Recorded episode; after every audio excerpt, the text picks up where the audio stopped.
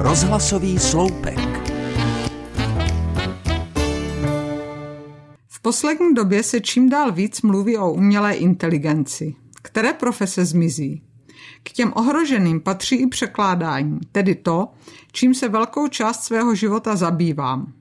A proto hodně přemýšlím o tom, jestli digitální překladače skutečně nahradí živé překladatele krásné literatury.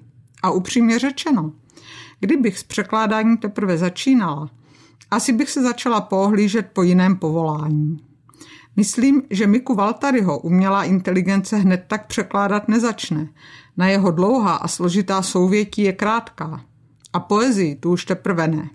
Ale na běžné texty, třeba detektivky Leny Lechtolainen, které jsem taky překládala, bude možná stačit docela dobře.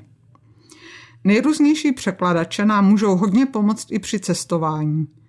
Nemusíme už dlouze hledat ve slovníku a pak vykoktat větu, které stejně nikdo neporozumí.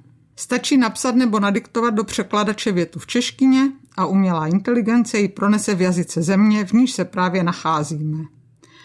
A my se už vůbec nebudeme muset učit cizí jazyky. Můžeme se věnovat důležitějším věcem. A být na umělé inteligenci čím dál závislejší. To ale pro mě není ten hlavní problém. Co když někdo, totalitní velmoc, změní ve slovnicích pár zdánlivě nepodstatných maličkostí. Slovo dobro nahradí slovem zisk, místo doleva bude překládat doprava, sůl nahradí pepřem, lásku kamarádstvím, konkurenci nepřátelstvím. Tyhle zdánlivě nepříliš podstatné rozdíly mohou převrátit nejen vyznění celého textu, ale i život a svět.